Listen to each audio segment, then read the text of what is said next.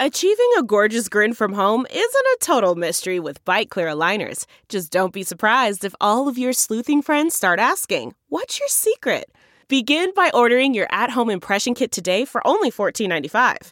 BiteClear aligners are doctor-directed and delivered to your door.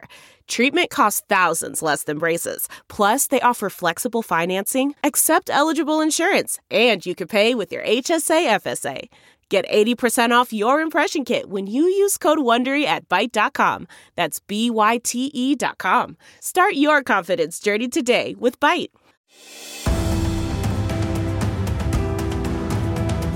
Welcome to Just the Truth podcast. I'm Jenna Ellis, and we are sponsored by the Thomas More Society, which is a not-for-profit national public interest law firm dedicated to restoring respect for in law for life, family, and religious liberty. So you can find them and how you can get involved in protecting all of our great, wonderful freedoms that are God-given and that our founding fathers saw fit to require our government to preserve and protect at thomas more society dot org. Uh, you You can take action uh, primarily by donating. This is a wonderful organization. Obviously, I'm special counsel with Thomas More Society. And uh, in fact, today, uh, Wednesday, I will be back in court in L A County with John MacArthur, and uh, we are still committed to making sure that church is essential and that the government recognizes that. So uh, Thomas More Society is a wonderful organization. Very, very grateful for their sponsorship of this program.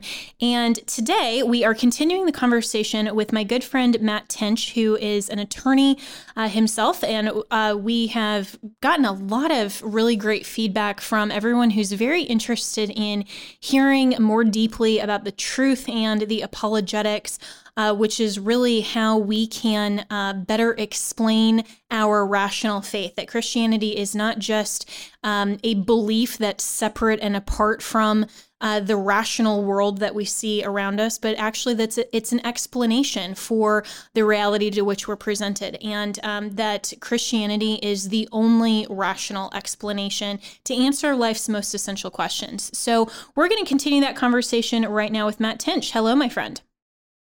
Hello, Jenna. It's good to be back. Great, great. And uh, we took we took a break because I was out uh, for Easter visiting my family out in Colorado. Great to be back home. And uh, so we didn't get to this podcast last week, but we're hopeful to now get back in the saddle of doing this weekly uh, every Wednesday to examine uh, apologetics and to continue to give a rational explanation for our faith. So, Matt, we're continuing with the resurrection apologetic. So uh, take it away from here. Sure. And uh, let me just say, I think you did an excellent job of introducing why this is important work for us to do. I don't think, honestly, and much to my dismay, that most Christians take it seriously. And what you end up finding as a consequence of it is, you know, when, like with your interaction over Easter, you know, somebody comes out and says something that's, you know, popular within the modern culture, and then you come back and, and say something that lines up with scripture, and it's seen as what is ridiculous to the popular culture. And and people say, well, what gives you the authority to make a claim like you make? And the, the reason why we are called to be disciples, it's not an option as a Christian, is to be able to, like it says in First Peter three fifteen, always be prepared to give an answer. And um, so when we speak out on uh, cultural issues from a Christian point of view, Why do we ha- why do we believe that we have the authority to speak uh, in such con- contradiction to mainstream ideas? And that's because, you know, again, we've said this before. It's not the it's not the inerrancy of Scripture. It's not the creation. It's not revelation. Uh, these are all good topics to explore, and there are answers in them too. But just like Paul says, if Jesus didn't raise from the dead, then our preaching is in vain and your faith is in vain. And what that means to the to the, the new Christian out there, or to the un, unengaged Christian, is that without Jesus' life, death, and resurrection, then you have no basis to use any part of the Bible to make any kind of claim, whether cultural or political, personal or otherwise. That's a really, really important point, Matt, because so many people, even some self-professed Christians, miss this point, and they think that just the uh, the good teachings of Jesus are sufficient. And they say, well, you know, Christianity is just a way to live your life um, with some semblance of morality. And Jesus taught good things. And um, that's also true for any other uh, sort of belief system. And so they have this kind of universalist perspective that Jesus was just one of many good teachers. And so as long as we Uh, just say, well, Jesus taught to love each other, and that's good on some subjective definition of good. But, you know, because he taught um, do good, love your neighbor, you know, some don't judge, some of these trite phrases that they lift out of context from Scripture, that's all that Jesus taught, and that's the only thing about Christianity that they need to believe. But they're missing the most essential point, which is what separates Christianity as a belief system, as a worldview, from every other religion, and that is the life, death, and resurrection of Jesus Christ, our need for a Savior, and that we have to repent of our sins, believe in the truth and the reality that Jesus is the Son of God. He is Lord. He is co-equal, co-eternal uh, with God the Father. The person of Jesus Christ literally came to earth in the form of a human, uh, lived, died on the cross as a perfect a human, and then rose again three days later, that literal physical resurrection. And that when we uh, believe in that truth, we repent of our sin and recognize him as Lord and Savior of our lives, that is life-changing. And that is the fundamental, essential truth that everything else is built upon. And once we have that, then we can go and uh, describe concretely and objectively the measurable difference between right and wrong, good and evil. We can have uh, perspectives that are built on that foundation and that truth in every other aspect of our lives. We can learn how to live rightly. We can uh, become uh, we, in, indwelt with the Holy Spirit, and then understand how to live righteously through recognizing that truth. Because as you said, Matt, without that first initial foundation, the rest of it doesn't matter. The rest of it, then, we're no different, really, than just any other belief system in yes. uh, in living our lives. And it's no different than believing in Santa Claus or the Easter Bunny. It's just a matter right. of saying, well, collectively, we think this is a good way to live our lives, but then that becomes subjective in terms of morality.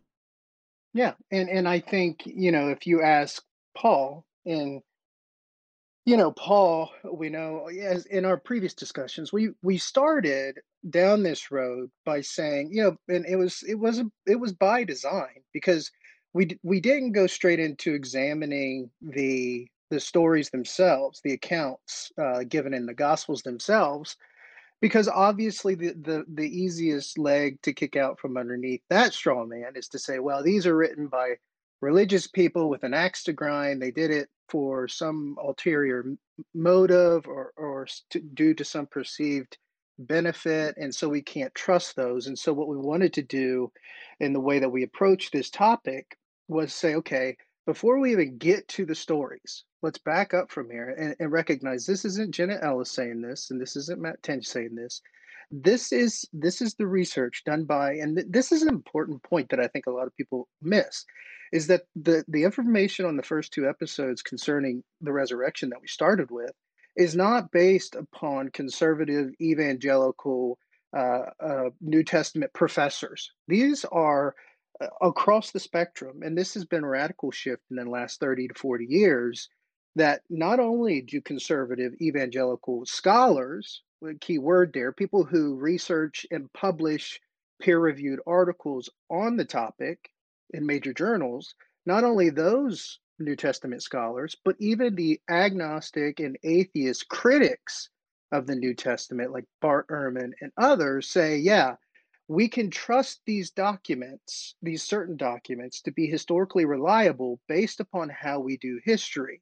You know, we talked about some of the criteria that goes in how you how do you judge an authoritative writing. And so what you, you find a lot of people uh, say is, well, these were written by Jesus's followers, so they had an axe to grind. But we don't say that. I mean, this is the thing. We don't reason the same way when we approach the Bible, which is curious. I'll just throw that out there. When we, read, we when we go to the Bible, as we do, say, when we discuss the Holocaust or nine eleven or anything else. You know, do we discount the testimony of the Jews who suffered in the Holocaust because they were so close to the tragedy itself? Do we discount the the uh, uh, the officials who give us an account of what happened on nine eleven because they were in the government?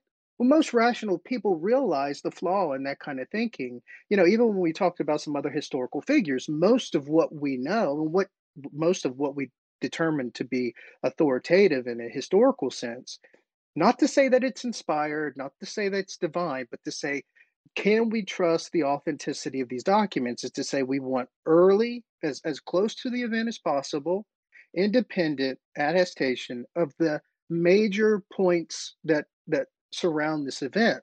And so you have to, if you're going to be consistent, if you're going to be logically consistent, and that's what we want to be. You and, you and I both say if they find the body of Jesus Christ, then there's there's no reason to believe that Christianity is true, and, and you shouldn't believe it if, if you can produce such evidence. But what we say is, if you're going to be logically consistent, apply the same reasoning that you do in any other area of your life to the way that you go at this. And the other thing I think people miss is, we're going to get into the gospel accounts today, is people say, well, this is the Bible. You can't trust the Bible, right? You can't trust the Bible. Well, this wasn't always the Bible. People lose perspective on what the Bible is and how it came together. These, these gospel accounts, for instance, Paul's letters, these weren't set, the, the New Testament, the New Testament writers didn't create the resurrection.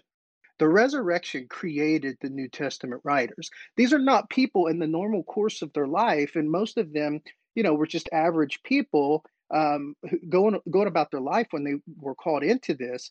Wouldn't have set out to uh, contrive a story like this. What happened, you know, in, in most events in life that are tragic, like the Holocaust or the shooting of J F K or nine eleven, these are called impact events by psychologists. And, and that's why, like, you can remember something from your early childhood very precisely. But if you ask, you know, what I did ten days ago, I'm going to have to look at my phone or my schedule or something, my my um, social media accounts, to give me a kind of refresher as what to as to what was going on that day. But when you have something that's as impactful as the crucifixion of your leader and then his resurrection, whether it's written, you know, um, forty, fifty, sixty, seventy years after the account or not, it, it, it's the, the details are still going to be clear to you. I asked a World War Two veteran about whether they remember being shot down over the uh, Atlantic or, or or the Pacific or something like that. Um, so we the point here is that we have one set of rationale that we use to judge life in general, that we can see, touch, smell, taste. But when we approach stuff like this that's hotly debated and is a, a hot button, then we leave our rationality at the door, and then we bring in our own worldview. Key word of the day there's Uh, it, like what you're talking about, we all have a worldview. And so when we come at the Bible, because it's such a central issue to the competing worldviews, then we leave the rationality at the door.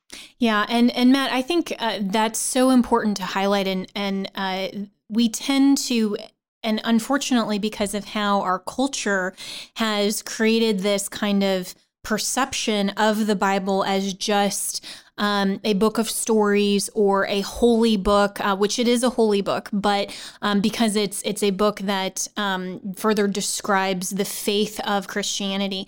But it's not um, just a collection of of writings. It's not just um, a, a book of mythical stories. I actually don't even like when they call them Bible stories. It should be. No, I um, get it. Yeah, I agree. Yeah, it, sh- it should be. These are, this is basically a case file, essentially, of it's yeah, a history I, book.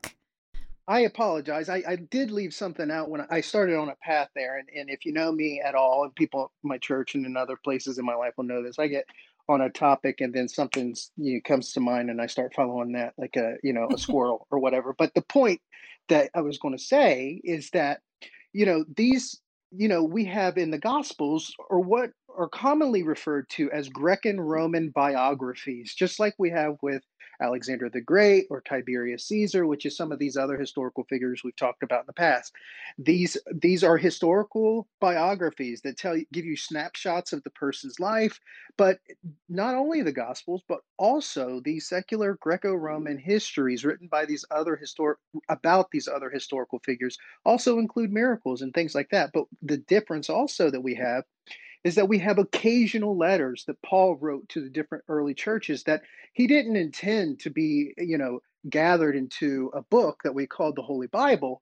Um, you and I view that through inspiration. Other people can just understand it as Paul had a need to write a letter to these people to inform them about early things. And so what happened is that in the first century, when all of this stuff was being gathered, they were very open to what they were going to consider to be the canon of the New Testament.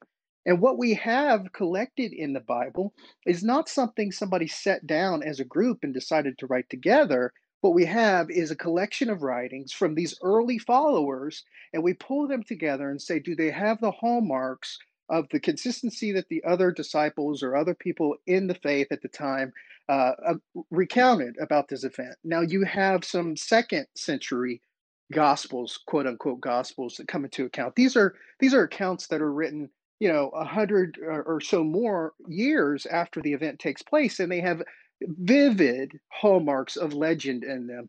I think the Gospel of Peter or the Gospel of Thomas, one of the two, talks about how at the resurrection, a talking cross comes out of the tomb, and, and a voice from heaven comes down and says, have you ple- preached to this, those that sleep? And the cross responds, yea. Now, this is clearly something that is cartoonish. Uh, but what we have in the gospel accounts is we have very, you know, raw, um, unembellished, oftentimes embarrassing um, accounts of what happened during that time, because they're written from a, an eyewitness perspective about what actually happened at the time. And so these are not, this is not a part of a committee assignment to come up with a book. This is something that the early church did to say, hey, we have these writings from Paul. We have these writings from Matthew, Mark, Luke. Let's let's pull them together so that those who come after us will be able to have these same writings and understand what we ourselves did. And that That's how it became what we know as the New Testament. And I think people lose that perspective on what it actually is and how it came to be. Yeah, and, and that's absolutely a really critical point. And I think, you know, just like our Constitution, right, a lot of people miss uh, the importance of context and history and how yeah. it came to be. And we tend to just uh, view it through a lens of our current era and what we're told about it instead of studying the rich history around it. And obviously, you know, we recognize that the Bible is divinely inspired, and I don't use the Constitution as an analogy uh, to say that the Constitution was divinely inspired, just for all of the people who will comment later, but yeah. um, but uh, but I think that that uh, that's so important, Matt, to to draw out and make sure that we understand as Christians why it's so important to understand how uh, the Bible came to be, and specifically, um, and especially the New Testament, when we're talking about the credibility and reliability of these eyewitnesses. And um, just to go back really quick to something you said at the very beginning, um, it it is so important for Christians to understand all of this and be able to give a rational explanation for their faith. The, the most disappointing comments, frankly, that I get on social media or emails or other things um, in response are that, well, I believe in God and I don't need an explanation. It's like, absolutely. That's so, that you're missing the whole point. And you're missing yes. the point that if you are going to fulfill the Great Commission and teach others about the truth that Jesus reveals and as revealed in Scripture and the truth of the world around us, you have to be able to give a rational explanation. I'm not going to say to any logical, rational person, well, just believe uh, cause. You know, because it sounds yes. great, or because, you know, that's what I believe. That's not a good enough explanation. It wouldn't be for me. If I want to believe in the truth about a certain event, if I want to believe in, in and trust the credibility of eyewitnesses, uh, like you said in the very beginning, we use a completely different metric in our own lives to determine the credibility and accuracy of historical events in the most recent past and even of news items today than we yes. do the truth about the life, death, and resurrection of Christ? Why? No, we should be consistent as Christians. And Matt, yes. real quick, we're going to take a break here, and um, we're going to be right back with more about the truth of the Christian apologetic uh, with Matt Tinch. Delve into the shadows of the mind with Sleeping Dogs, a gripping murder mystery starring Academy Award winner Russell Crowe. Now available on digital.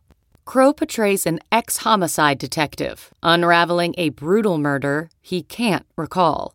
Uncovering secrets from his past, he learns a chilling truth. It's best to let sleeping dogs lie. Visit sleepingdogsmovie.com slash Wondery to watch Sleeping Dogs, now on digital. That's sleepingdogsmovie.com slash Wondery.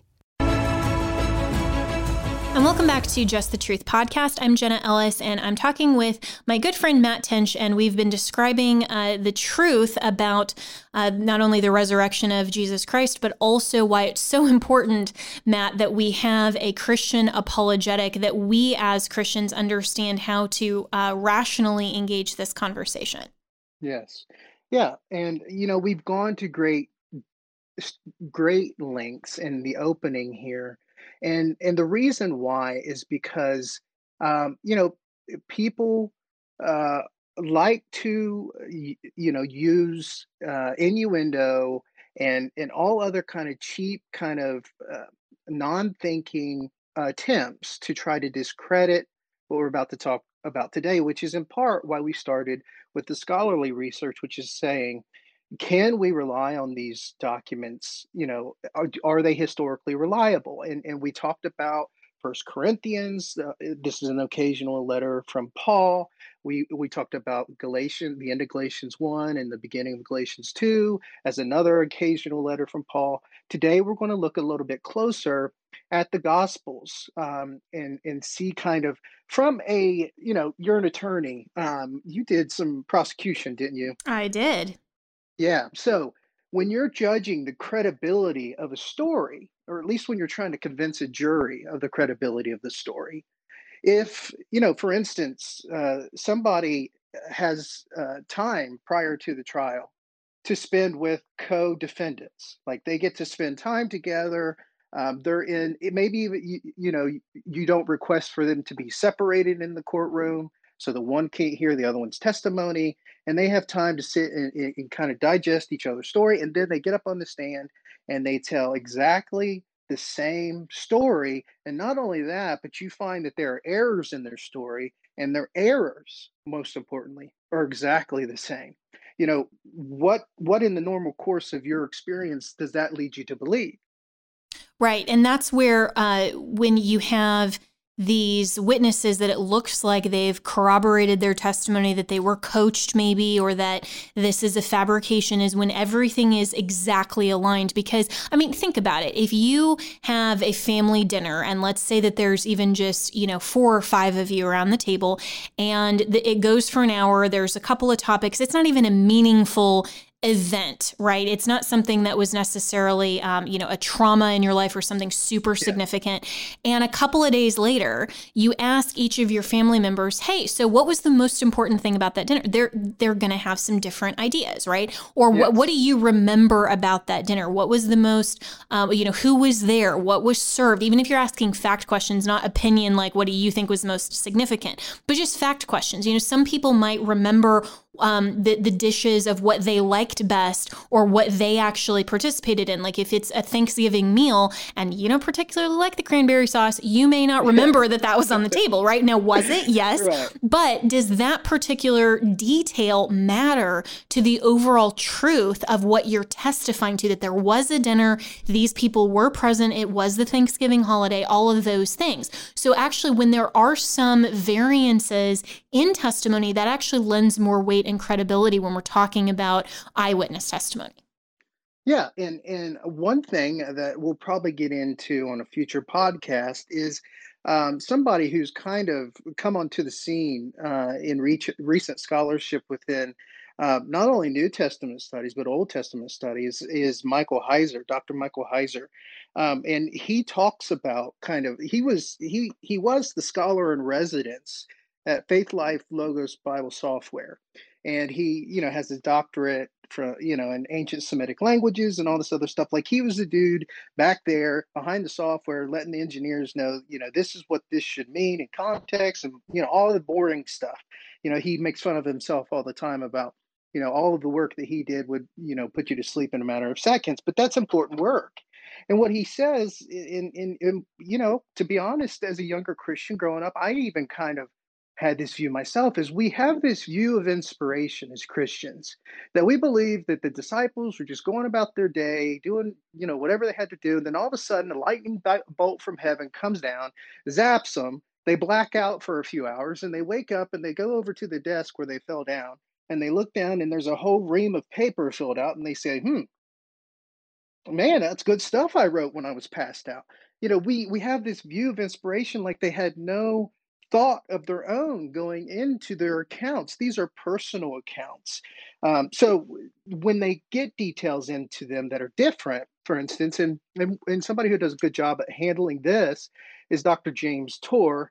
You may be familiar with him. He does some of the Socrates in the City with Eric Metaxas, and and uh, he now has his own show himself. He's talked to John Lennox and, and other people. But one of the things that he does is he goes through the the gospel accounts and, and lines them up and shows, and, and if we have time, we can go into some of that, shows how there are, um, you know, differences in the testimony uh, from, or the uh, the accounts, oh, not testimony, but, okay, so they have differences in their accounts, mm-hmm. but that doesn't invalidate them, because just because one person, you know, accounts that the women arrived and the other one says Mary only, and the other one, it doesn't say only, it just only mentions Mary, Jesus's mother. And then he, and then another one uh, recounts that Mary, Jesus's mother, and the other Mary came, doesn't invalidate any of them, because they're all writing from their own memory and from their own experience. And so, like you said, at the Thanksgiving table, some of them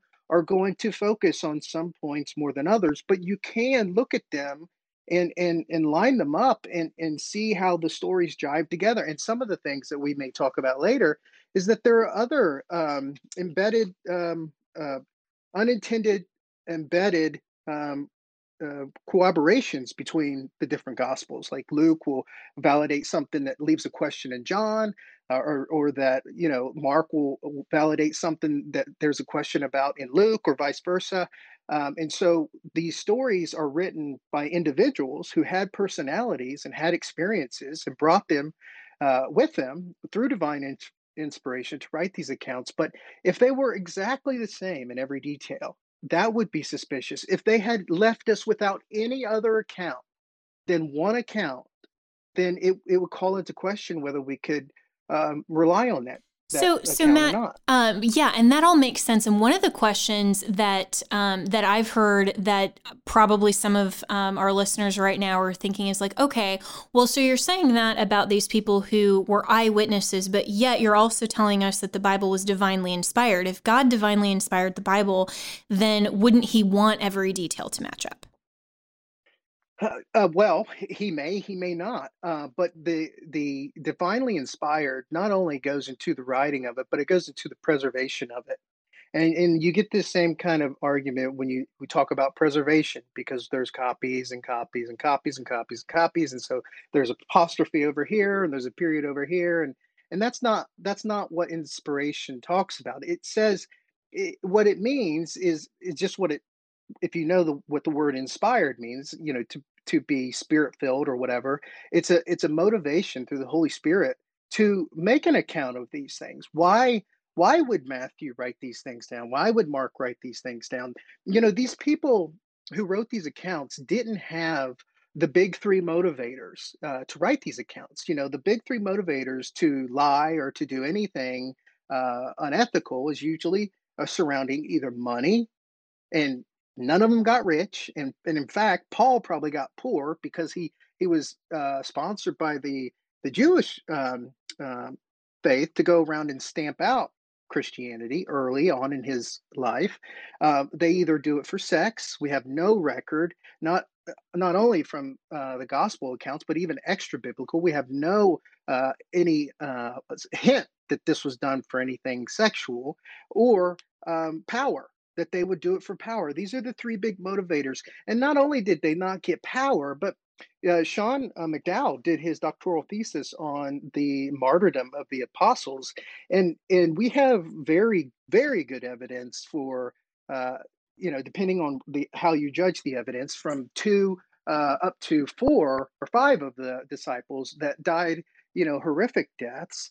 Um, and then we have no other testimony, no other competing narrative that shows that they uh, recanted their faith. And so inspiration, it, it it means many things, but it doesn't mean that it's going to be identical to one another. It, because why? Listen, if they were identical, if that's what inspiration was supposed to mean, then why are there variations in the stories? What's the point? What is the point in having three men write down the exact same line for line account of an event? It just is. It's just, there's no way to verify that it's even independent attestation, because you could just easily say, well, no, they just erased Matthew's name and put Mark's name on there. So these these are the kind of things that we have to combat as Christians, like you said, uh, with people inside the church that that have these, you know, kind of childlike views of these certain things. And and I don't say that to be mean. I say that to myself. I I mean. I understand how going down this road of uh, examining these things is scary, because, you know, we talked earlier that some people are like, you know, I believe Jesus exists and that's all I need. I don't need anything else. Well, there's a couple problems with that. But one thing that's true about it is that an experiential uh, relationship with something is a valid way of knowing something is true. I'm not going to tell you if you can't, you know, recite these details line for line that you, you know, you lack some level of faith, that, you know, you're not doing um, what God has called you to do. I'm not saying that. What I'm saying is that you can know something experientially, but we're called through Scripture to be disciples. It's not a request. It's not something that Paul suggests. We're called, you know, we are bondservants. We are bought with a price. We are no longer our own. And it, in, in the Great Commission is to go out into all the world and preach the gospel to the Jew first and then to the Greek. And, and when you do that, you're going to have questions come up from a secular culture. You know, some of us weren't privileged to be born in a Christian home. I was, but there's other of us, uh, other others of us out there that weren't. And so they're going to have legitimate questions that we as believers are called to have an answer for. Mm-hmm. And, and as we are growing in our faith and our understanding, that's what Paul says, um, you know, to you, you no longer have, you know, the, the milk of, of babies. You're no yes. longer like that. You have to go into the meat of the word. And as we yes. grow in our faith and we have more challenges, I mean, I think of any topic, hopefully deeper today in my thirties than I did when I was ten or when I was in high school in my teenage years. You know, you keep growing in your understanding of the world and more complex subjects.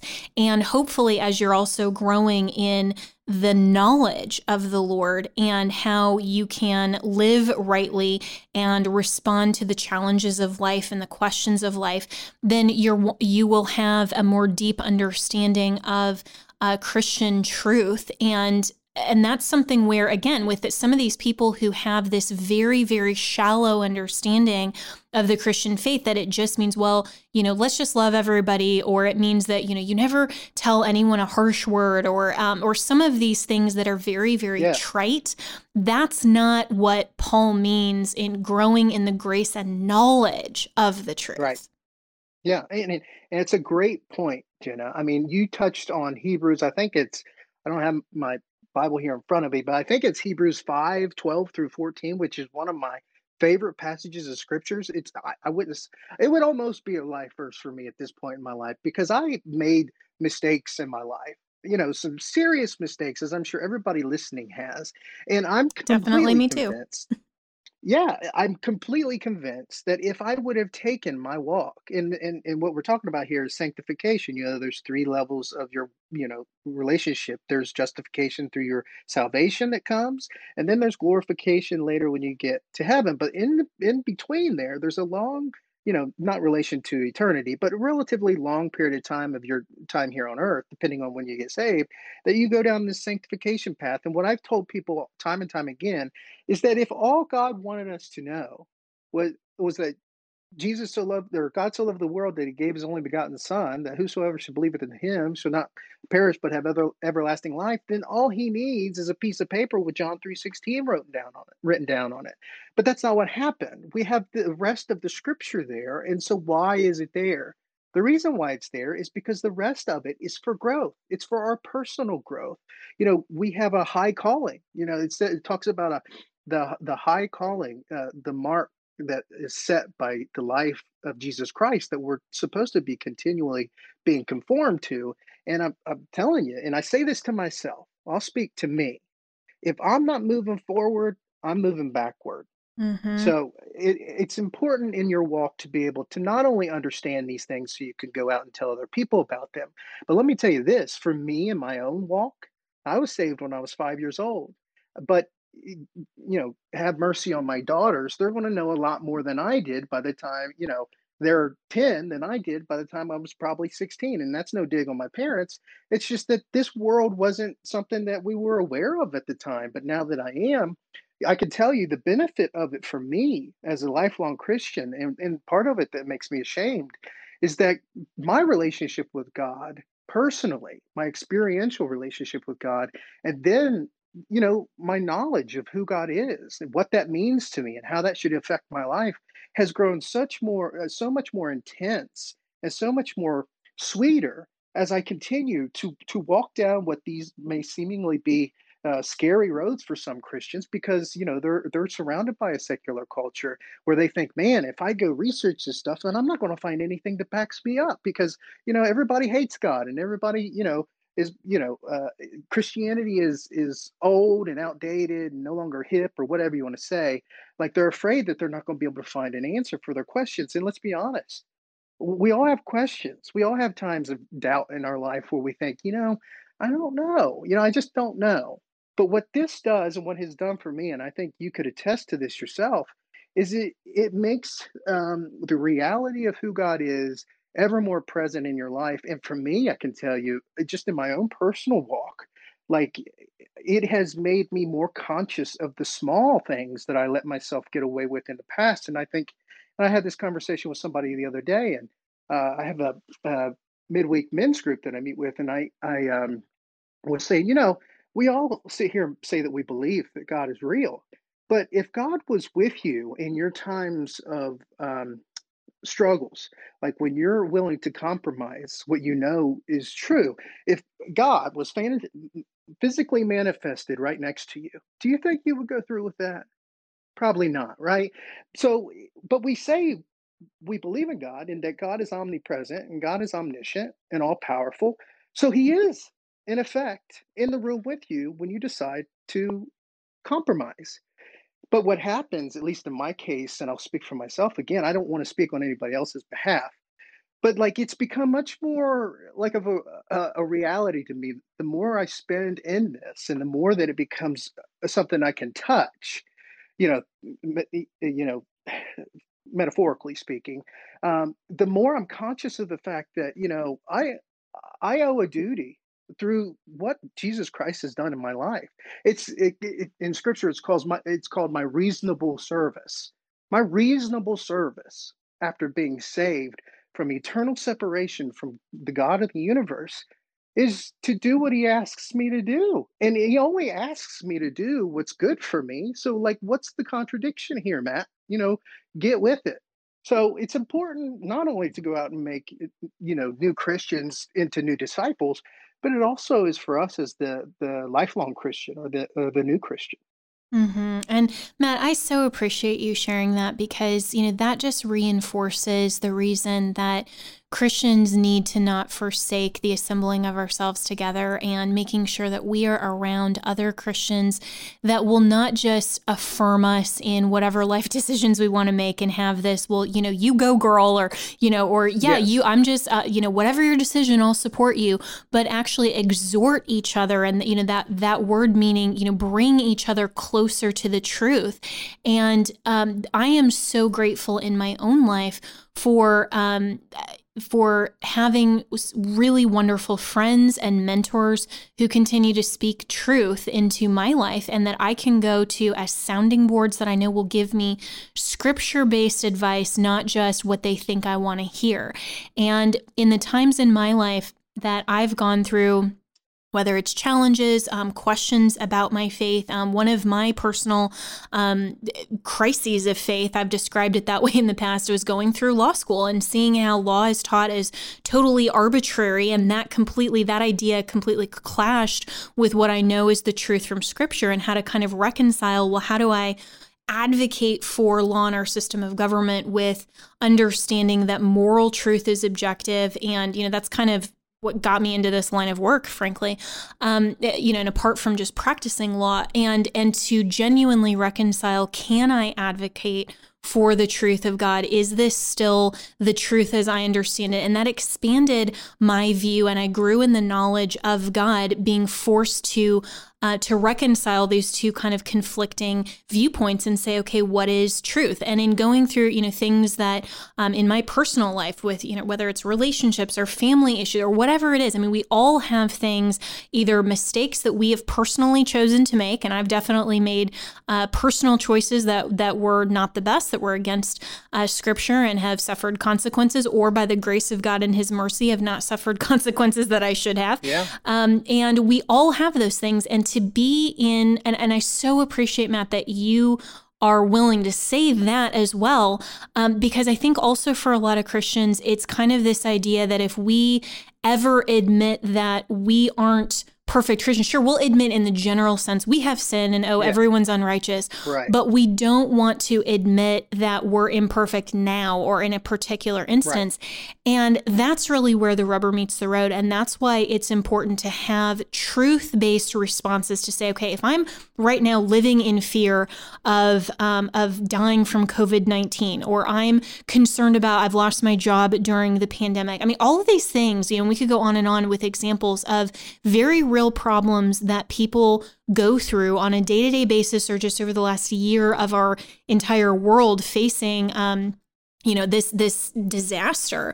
There are truth-based biblical principles that we can learn to orient our mind to the truth, to God, yeah. that help us respond in a way that is truth-based. And that's where it's not just a, a catchphrase, or, you know, to say, well, Um, you know, God eliminates all fear, and we can go boldly, and, you know, go us, and all of these sort of verses that are life affirmations, basically. They're speaking yeah. just to Christians who recognize this foundational truth. And that's what's so important about living the Christian yes. life and growing in the grace and knowledge of the truth. Yes. Um, so I... I know that you probably have to take a break, but we, if we want to get you into read my mind.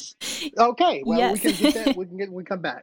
Yes, and that's a great place uh, right here to take our last break here on Just the Truth podcast. I'm talking with my good friend Matt Tinch, and I hope that you will stick around and be thinking about in your life um, how, if you're a Christian, how you are growing in the grace and knowledge of the Lord, and hopefully we are challenging you to be more committed to learning apologetics, giving an answer for your faith. And if you're not a Christian, hopefully this is challenging you to think about, what is your worldview? What do you say that truth is? What is the evidence of your faith? Everyone has a worldview. Everyone has a faith. Um, and is yours truthful?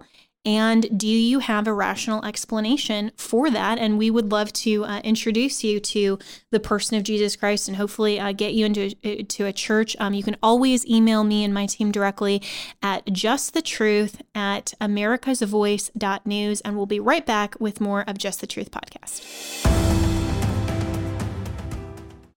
Angie's List is now Angie, and we've heard a lot of theories about why. I thought it was an eco move. Fewer words, less paper. No, it was so you could say it faster. No, it's to be more iconic. Must be a tech thing. But those aren't quite right. It's because now you can compare upfront prices, book a service instantly, and even get your project handled from start to finish. Sounds easy. It is, and it makes us so much more than just a list. Get started at Angie dot com. That's A N G I, or download the app today. What makes a life a good one? Is it the adventure you have? Or the friends you find along the way? Maybe it's pursuing your passion while striving to protect, defend, and save what you believe in every single day. So, what makes a life a good one? In the Coast Guard, we think it's all of the above and more, but you'll have to find out for yourself. Visit go coast guard dot com to learn more.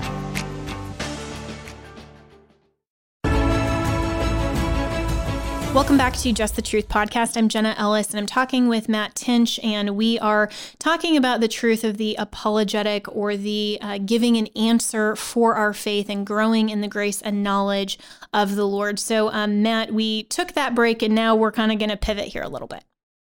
Yeah, um, I think that, um, not to be cliche, but we should go where the Holy Spirit leads, especially in topics like this. Um, and so I, I appreciate that time that we had to kind of lay a, a broad kind of outline of why this is important and why people can be encouraged by these things. Um, but to run through, just we'll, we'll touch on, and, and this is a dirty little secret, right? Everybody's been informed. I'm not a theologian. I'm, I'm not a seminarian. I, I, I, these are not original ideas to me. I had to start somewhere.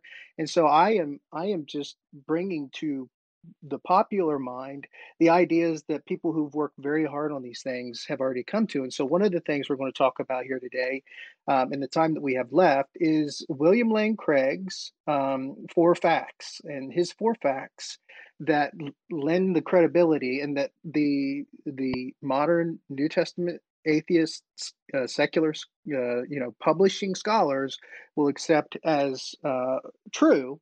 Uh, aside from the gospel accounts themselves, is that according to the gospel accounts, after his crucifixion, Jesus was buried in a tomb by Joseph of Arimathea. Um, the other one is that on the Sunday following the crucifixion, Jesus's tomb was found empty by a group of his women followers. Then on multiple occasions, point three, under various circumstances, different individuals and groups of people experiences had experiences of the risen Jesus alive after he was dead. Um, and then four, the original disciples believed that Jesus was risen from the dead, despite having every predisp- predisp- pre- easy for me to say, right? predisposition to the contrary. And so let's examine that first one. Jesus, after his crucifixion, was buried in a tomb by Joseph of Arimathea. Now, this is highly significant because at the time in the early Christian church, there was a strong Um, dislike of the um, the, uh, the the Pharisees at the time. You know, Joseph of Arimathea, being part of that elite Jewish group, um, buried Jesus in a tomb uh, of his own instead of being disregarded as a common criminal. And the reason why this is important is that when you go to make up a story, particularly when you are talking about, you know, the uh, your spiritual guide, the person who you uh, claim to be perfect and lived a perfect life and, and was risen from the dead, you wouldn't include details about a member of uh, the group of people who had Jesus killed. Now, we know Joseph was an outlier within this group, but they wouldn't have created an, a story honoring a member of this uh, these judges within Jewish law to give him a place of honor in this story of the resurrection. Um, the the the the likelihood that they would have included somebody like Joseph of Arimathea in the gospel accounts is unlikely to be something that is contrived, but rather is something that is just a, an honest recount of what happened. Secondly, um, on the Sunday following the crucifixion, Jesus's tomb was found empty by a group of his women followers. Now, not only is this an interesting point, but it, again, it goes to uh, lend credibility to the fact that this is not a contrived story, and particularly, and, and I know it's not popular today, and, and it sh- should have never been popular if we're just being honest about it. But back during the first century uh, in, in Jerusalem and other parts of the world, women's testimony was not even acceptable as uh, testimony to be admitted, uh, you know, particularly within Jerusalem, into a Jewish court of law. I mean, a, a, a woman back in the first century Jerusalem was no more important, and, and it, it's almost even hard to say it nowadays, but because, you know, we know so much more than we did. But uh, you, it was on the it was on the line of the testimony from a pet in the family. Like, it just was completely Um, discarded as be, able of being credible. Now, uh, not only was that the case, but what you notice in the um, First Corinthians letter that Paul writes, one of the occasional letters, and it's first, uh, it's First Corinthians fifteen three through five, when he he lays out, and we talked about this in an earlier episode. If you need filled in on it, go back and check out those. But he he he writes this early creed, this early Christian creed, that based upon the way it's written, we know it's a non-Pauline, early Greek style of writing that was rabbinical in nature. And now he leaves out of that account in First Corinthians fifteen, three through five, the, the, the part about the women finding Jesus' empty tomb. And the reason why is that the gospel accounts, again, to remind everybody, are written in the style of the Greco-Roman biographies that we see through other historical figures. And so these accounts in the Gospels were written just as like an eyewitness account. So whether it was flattering or whether it was boring or whether it was embarrassing, they just encou- they just included the details that they remembered from the event, as to be completely um, comprehensive about their recount. And so the reason why you don't see it in the Corinthian account that Paul writes this letter to the The, one of the early churches is because it's it's more of an apologetic than it is a biographical account. And so what Paul is trying to remind the, the church at Corinth is that, remember, like, Jesus, you know, according to the scriptures, was crucified, and he he died, and on the third day he rose from the dead. Like, remember that, guys, remember that explanation as to why we do what we do.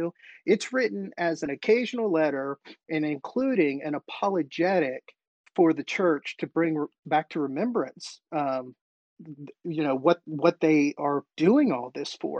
But in the gospel account, it's written as just a biography. It's just telling you what happened. And so, uh, for them in the in the um, uh, gospel accounts to include the testimony of the women who who discovered the tomb would have been very unlikely to occur had this been something that they would have made up. You know, when you go about writing, um, you know, a tall tale or a legendary story, you know, you don't include uh, embarrassing details. You don't include mm-hmm. as eyewitnesses the testimony of people that were not viewed to be credible. Right. That would just make no sense to say, okay, the the first people who you're going to have as eyewitnesses are the people that aren't deemed to be credible. I mean, this would be, this is why, you know, a lot of Uh, going back to, you know, the, the court analogy, why sometimes for prosecutors, it's like, well, you know, the only person that was there was, you know, this guy with a really long criminal record, but, you know, right. hey, that's the only eyewitness I have. And, you know, that's, that would never be their first choice as a witness. Yeah. Right.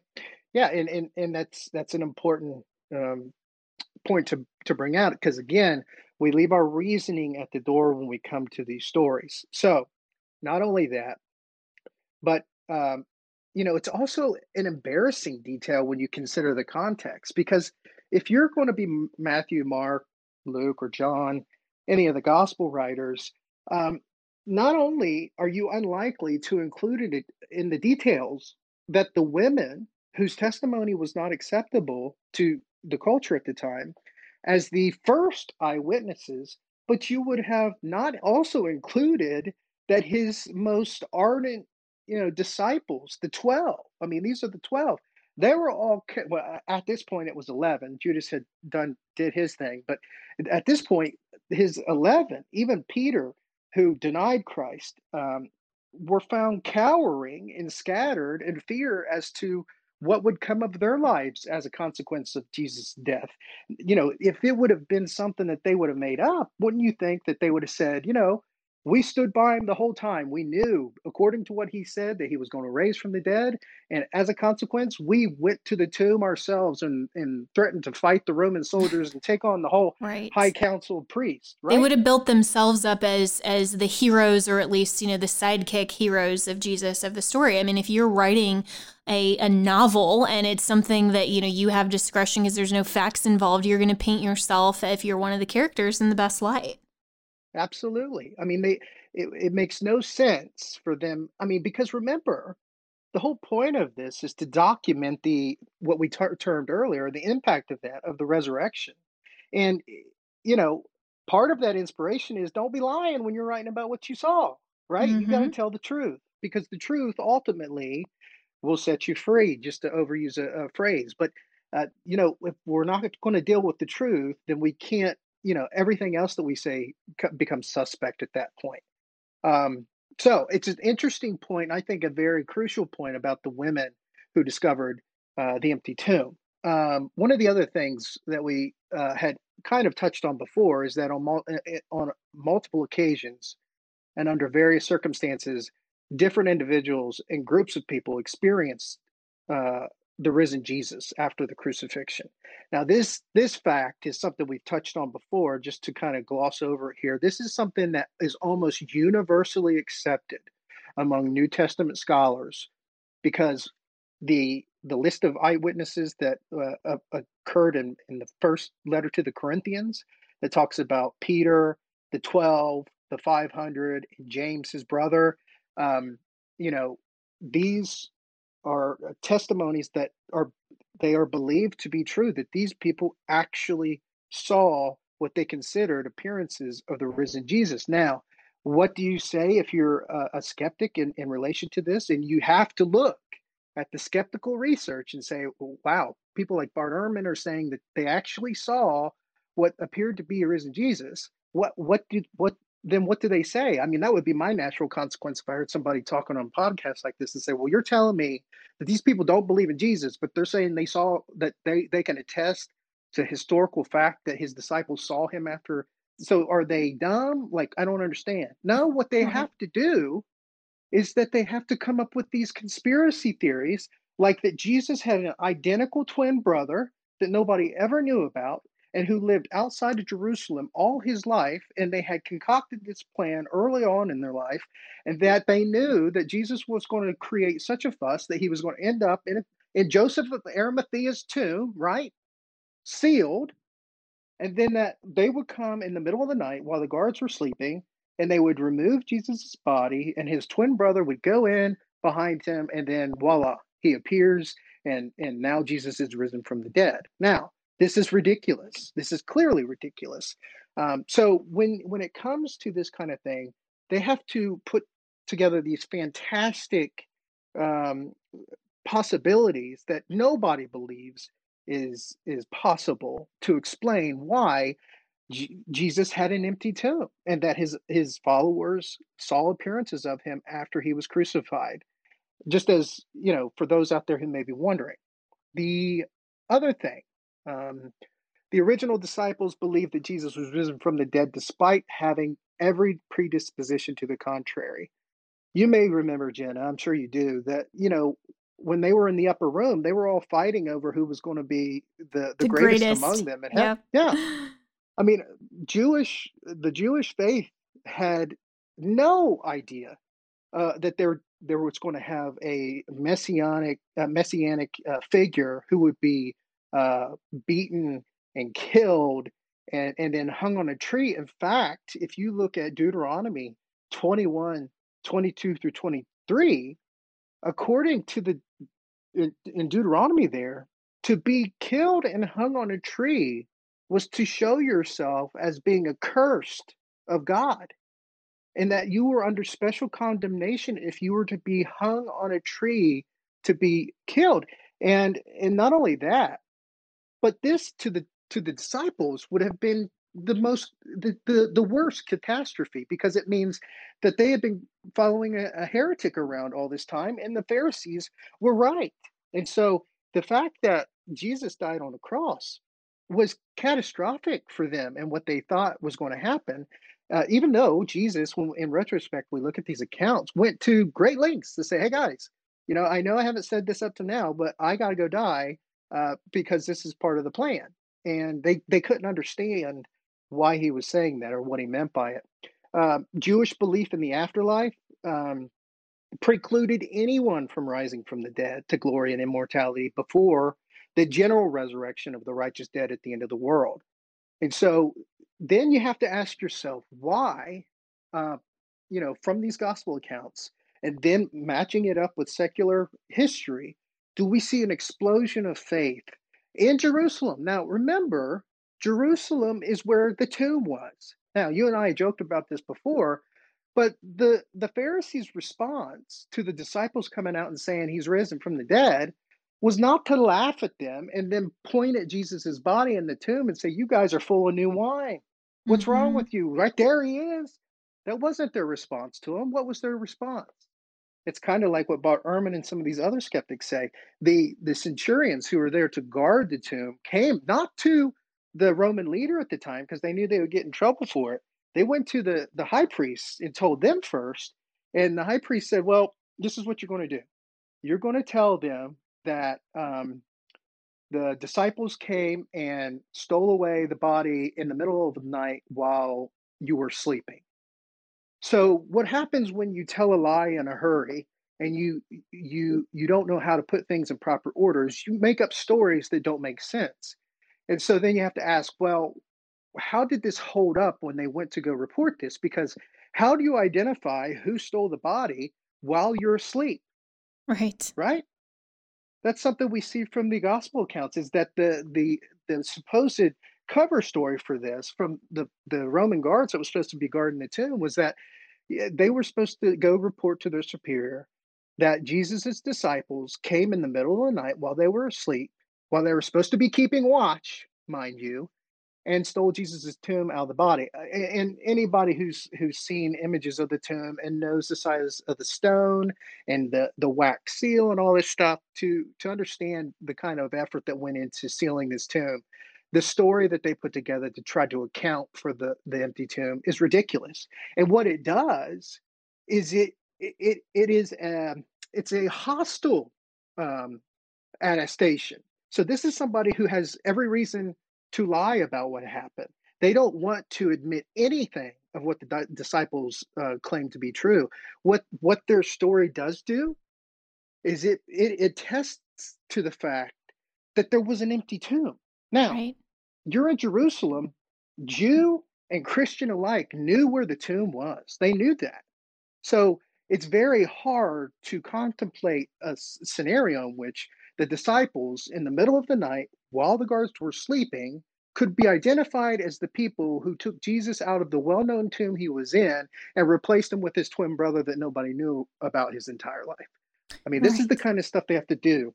This is the kind of extent they have to go to to come up with these um, these ideas in order to cover for these well-known historical um, facts. Now, James Tour talks about some of the uh, supposed uh, problems that you and I talked about. Was there one woman? Was there all the women? Was there two women?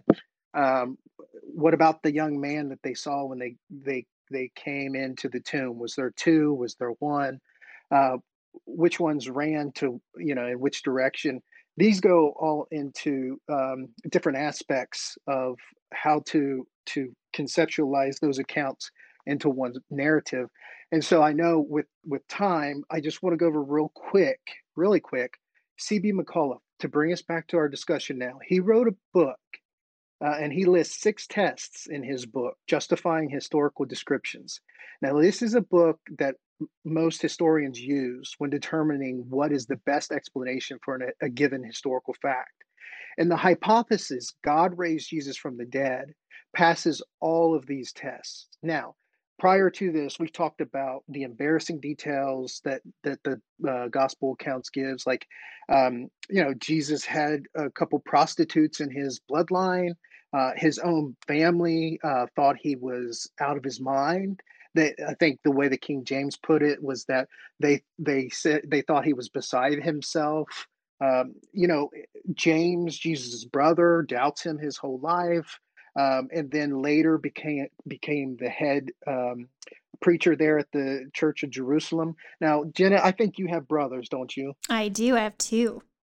Now, tell me what it would take. Now, you grew up with them, and I'm sure there's a lot of uh, much more pleasant than unpleasant, but I'm sure there's some unpleasant memories there in growing up. What it, what would it take for you to come to the realization and acceptance and the, the, the willingness to die for the fact that one of your brothers claimed to be the Lord of the universe? What would it take? Uh, wow. It would take a lot, because I grew up with them and I've seen uh, every flaw, right? And they've seen yes. every flaw of me.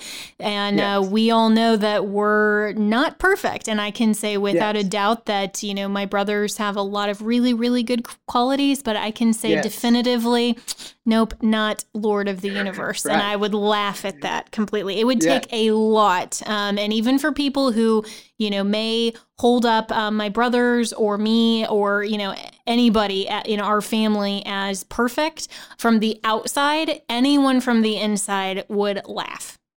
Yes, absolutely. So there's a there's a whole host of these things. People like uh, Frank Turek goes into um, these embarrassing details, un, un, uh, unintended um corroborations and all the different gospel accounts and stuff like that. But I, I wanted to cap off that that one detail there with James becoming an ardent believer and, and all mm. of the disciples being willing to be martyred for this belief. Now, it's different than what we know of today as modern mar- martyrs. These modern martyrs, they are not dying for something they say they saw.